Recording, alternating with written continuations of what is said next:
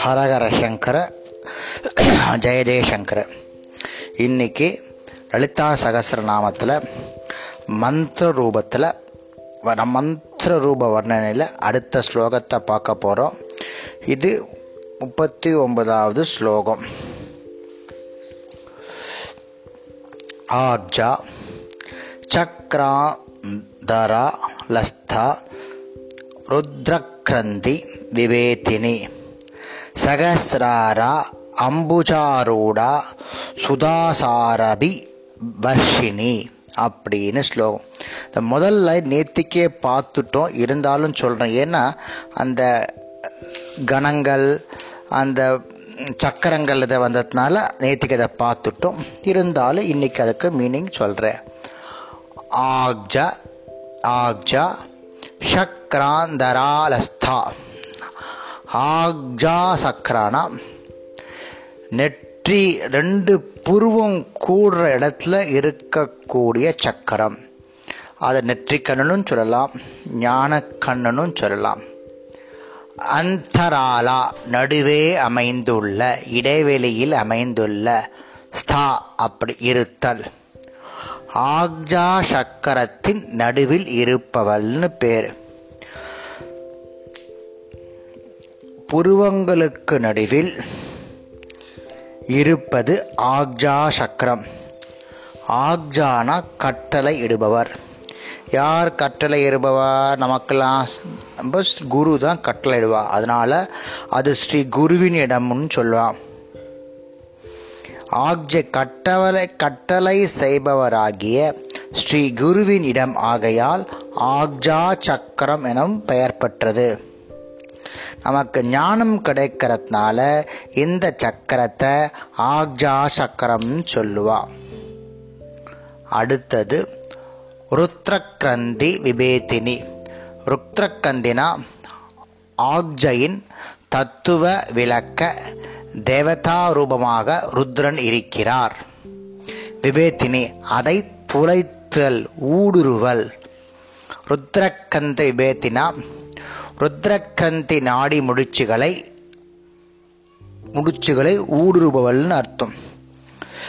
என்ன அர்த்தம்னா நம்ம நேற்றுக்கே சொன்னோம் இல்லையா கழுத்து விசுக்தினா கழுத்து கழுத்திலிருந்து ஆக்ஜைக்கும் ஆக்ஜைனா பருவத்திற்கும் ஆக்ஜையிலிருந்து சகசிராத்திற்கும் இடையில் உள்ள சிறு சிறு துவாரங்கள் முடிச்சுக்கல்ல. அதுக்கு பேர் ருத்ரக்ரந்தின்னு பேர்.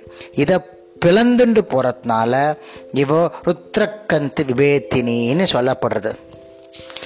இந்த ஸ்லோகத்தில் நம்ம ஸ்ரீவித்யா மந்திரத்தில் அக்னி சூரியன் சோமன் சந்திரனன் நான்கு கண்டங்கள் பகுதிகள் உண்டு. இரண்டு இரு கண்டங்களுக்கு நடுவில் ஹ்ரீம் என்ற முடிச்சுக்கள் முடிச்சுக்கள் அங்கே இருக்கு முடிச்சுக்கள் துவாரங்கள் இருக்குது இந்த துவாரத்தில் பிரம்மா விஷ்ணு ருத்ரகந்தைகள் இருக்கா? இந்த மூன்று முடிச்சையும் பிளந்துண்டு பிரகாசிக்கிறா. அதனால் இவளுக்கு ருத்ரக்கந்தி பேத்தினேன்னு பேர் திருப்பி சொல்கிறேன் மொத்தம் நான்கு காண்டங்கள் அக்னி சூரிய சோம சந்திர. இந்த நான்கு காண்டங்களில் ரெண்டு ரெண்டு காண்டங்களுக்கு நடுவில் ஹரீம் என்ற முடிச்சுக்கள் இருக்கு. மு- ஹரீம் என்ற முடிச்சுக்கள் இருக்கு துவாரங்கள் இருக்கு. இந்த துவாரத்தில் பிரம்மா விஷ்ணு ருத்ரக்கிரந்திகள்னு பேர் இந்த துவாரத்துக்கு பேர். இந்த மூன்றையும் பிளந்துண்டு உள்ளே பிரவேசிக்கிறதுனால இந்த அம்பாள் ருத்ரக்கந்திரி விபேத்தின்னு அழைக்கிறான். அடுத்த ஸ்- நாமாவளி சகஸ்ராராம் சகஸ்ராரா அம்புஜா போரோ அம்புஜா ரூடா. நான் பிரித்து சொல்கிறேன் சகஸ்ராரா அம்புஜா ரூடா. சகஸ்ராரான சகஸ்ரார சக்கரம். அம்புஜானா தாமரை. ரூடானா ஏறுதல் எழுதல். சகஸ்ராரா பத்மத்தில் உயிர்த்தெழுபவள். ஆயிரம் இதழ் கொண்ட கமலமாக இருக்கிறதுனால அதுக்கு சகசிராரா பத்மம்னு பேர். சகசிரார ரத்னம்னா என்ன அப்படின்னா சதாசிவனுடைய இது வந்து நம்ம உச்சி இருக்கு இல்லையா? அது வந்து சக சதாசிவனுடைய ஸ்தானம். மொத்தம் வந்து பதினாறு கலைகள். அதில் பதினஞ்சு கலைகள் தேர்ந்து வளர்கின்ற சந்திரனுடைய பதினாறு கலைகளில் பதினஞ்சு கலைகள் தேய்ந்து வளர்கின்றன. அதான் பதினஞ்சு நாட்கள்.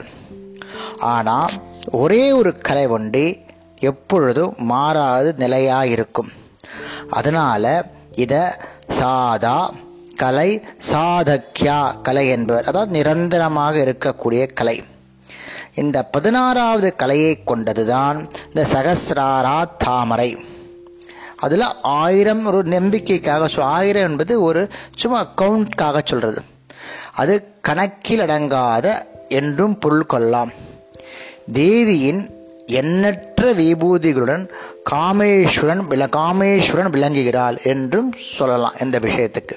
அதாவது ஆயிரம் தாமரை ஆயிரம் அதாவது நம்ம சொல்கிறோம் சகசிராரம் ஆயிரம் இதழ் கொண்ட கமலமான கமலமாக உச்சந்தலையில் இந்த அம்பாள் திகழத்தினால இவளுக்கு சகசிராரா அம்புஜாரூடான்னு பேரு.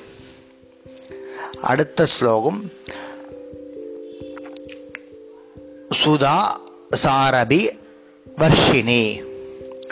சுதாச்சாரனா அமிர்தத்தின் சொரிவு அமிர்தம் இருக்குல்ல அதோட சொரிவர்தம் கொட்டுறது. வர்ஷனா மழை. அமிர்த பிரபாவமாக மழையாக பொழிபவள்னு அர்த்தம். அதாவது இந்த சகசிராராபத்தம்ன்றது பார்த்தோம்னா உச்சந்தலை. உச்சந்தலையிலிருந்து அந்த அமிர்தம் எல்லா நாடுகளுக்கும் சென்று பெருமழையாக கொட்டுறது.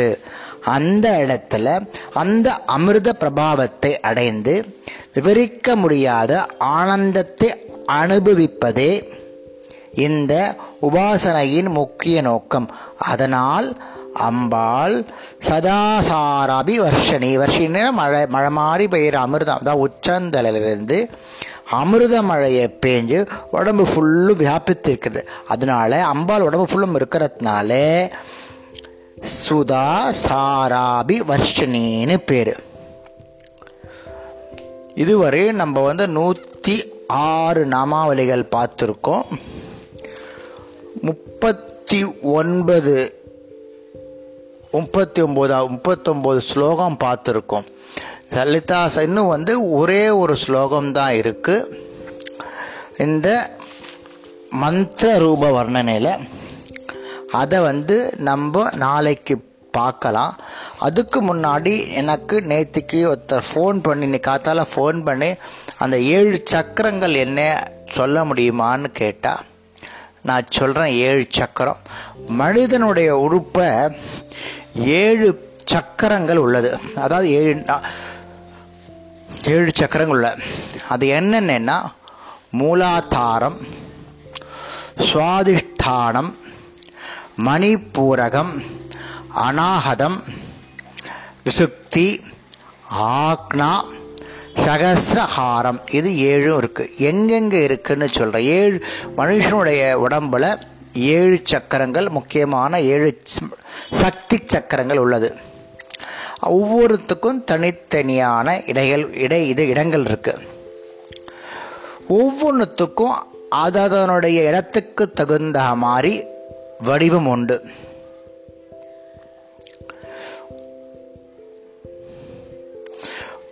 சிலது முக்கோணமாக இருக்கும் சிலது சதுரமாக இருக்கும் சிலது வட்டமாக இருக்கும். அந்தந்த இடத்திற்கு தகுந்தாற்போல் அந்தந்த சக்கரங்கள் இருக்கும். மூலாதாரம் வந்து நம்மளுடைய முக்கியமான ஆசன வாய்கிட்ட இருக்கக்கூடியது மூலாதாரணம். இந்த சக்கரம் தூண்டப்பட்டிருந்தால் உணவு உறக்கம் ஆகியவற்றிலேயே அதிக நாட்டம் இருக்கும். மூலாதாரத்துடைய இது தூண்டப்பட்டு இருந்தானா நமக்கு எப்போ பார்த்தாலும் பசிக்கும் சாப்பிடுவோம் தாங்குவோம் சாப்பிடுவோம் தூங்குவோம். சுவாதிஷ்டானம். இது அந்த மூலாதாரணத்துக்கு மூலாதாரத்துக்கு கொஞ்சம் மேலே இருக்கும். அந்த சுவாதிஷ்டான சக்கரம் தூண்டப்பட்டிருந்தால் புனர் நுகர்ச்சியில் இருக்கிற ஈடுபாட்டிற்கு காரணமாகும். அப்புறம் மணிப்பூரகம். இது எங்கன்னா தொப்புளுக்கு சற்று கீழே இருக்கும். இந்த சக்கரம் தூண்டப்பட்டால் அவர்கள் கடும் உழைப்பாளிகள் எறும்பை போல சுறுசுறுப்பானவர்களாக இருப்பார்கள். அவர்களோட உடம்புல உறுதி மற்றும் மேம்பாடு காணப்படும். அது பேர் மணிப்பூரகம். தொப்புளுக்கு சற்று கீழே இருக்கும். அப்புறம் அநாகதம். அநாகதம் விழா எலும்புகள்லாம் ஒன்று சேர்ந்து இருக்கிற பத்தெல்லாம் இடம் அதுக்கு சத்து கீழே இருக்கக்கூடியதுக்கு பேர் அநாகதம். இது வந்து ஆதார சக்கரம்னு பேர்.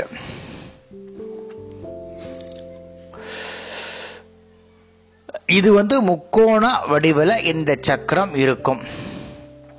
அடுத்தது விஷுக்தி விஷுக்தின்றது எங்கே இருக்குன்னா தொண்டை குழியில் இருக்கக்கூடிய சக்கரத்துக்கு பேர் விஷுக்தி நம்ம ஃபில்டர் சொல்கிறோம் இல்லையா? இந்த தொண்டை குழி இந்த தொண்டைக்கு. தீயவற்றை வடிகட்டும் ஆற்றல் உண்டு. அதனால தான் அந்த விஷுக்திக்கு இன்னொரு பேர் நீலகண்டன்னு பேர். விஷுக்தி சக்கரம் தூண்டப்பட்டிருந்தா உடம்புக்கு விஷத்தன்மை வந்து உடம்புக்கு நுழையாம பார்த்துக்க முடியும். அதாவது உணவு மட்டும் இல்லை தீய உணர்வுகள் தீய எண்ணங்கள் தீய சத்துக்கள் எதுவும் அவங்கள அண்ட விடாது விஷுக்தி ஆக்னா இது வந்து புருவ புருவத்தினுடைய மத்தியில் உள்ளது. இதுக்கு பேர் ஞானம். இந்த சக்கரம் தூண்டப்பட்டாச்சுன்னா ஆற்றல் உள்ள மனிதனாக இருப்பான். சமூகத்தில் நிறைய எதிர்ப்புகள் இருக்கும். சமூக வாழை வாழ்க்கையோடு உடன்பட இயலாது. அவன் வந்து ஞானி மக்களிடமிருந்து விலகியே இருப்பான். ஆக்ஜாசக்தி முழுதாக தூண்டப்பட்டவர்கள் சமீப சமூகத்தில் அங்கீகாரத்தை பெற்ற ஞானிகளாக திகழ்வார்கள். ஸோ ஆக்னாசத்தம் தூண்டப்பட்டால் அவன் வந்து பெரிய ஞானி. அப்புறம் ஷகசஹாரம் ஏழாவது. இது வந்து உச்சந்தலையில் இருக்குது இந்த பிறந்த குழந்தைகளுக்கு மட்டும் மென்மையாக இருக்கும். நமக்கெல்லாம் கொஞ்சம் ஹார்டாக இருக்கும். இந்த சக்கரம் தூண்டப்பட்டால் பாரவாச நிலையை தரக்கூடியது. இந்த சக்கரம் தூண்டப்பட்டால் சகசஹார முழுமையாக தூண்டப்பட்டவர்களுக்கு அதாவது ஞானிக்கு மேலே இருப்பான். இந்த ஏழு சக்கரங்கள் வாழ்வின் ஏழு விதமான தன்மைகளை கொண்டுள்ளது. திருப்பி சொல்கிறேன் அந்த ஏழு சக்கரத்தினுடைய பேர் ஒன்று மூலாதாரம் சுவாதிஷ்டானம் மணிபூரகம் அநாகதம் சுக்தி ஆக்னா சகசிரஹாரம். இந்த ஏழும் ஏழு விதமான சக்கரங்கள் உங்கள் உடம்புல இருக்குது இதை நம்ம ஒருத்தர் கேட்டார் அதனால் உங்களுக்கு அடிஷ்னலாக சொல்கிறேன் நாளைக்கு அடுத்த ஸ்லோகத்தை பார்க்கலாம். ஹரஹர சங்கர ஜெய ஜெயசங்கர்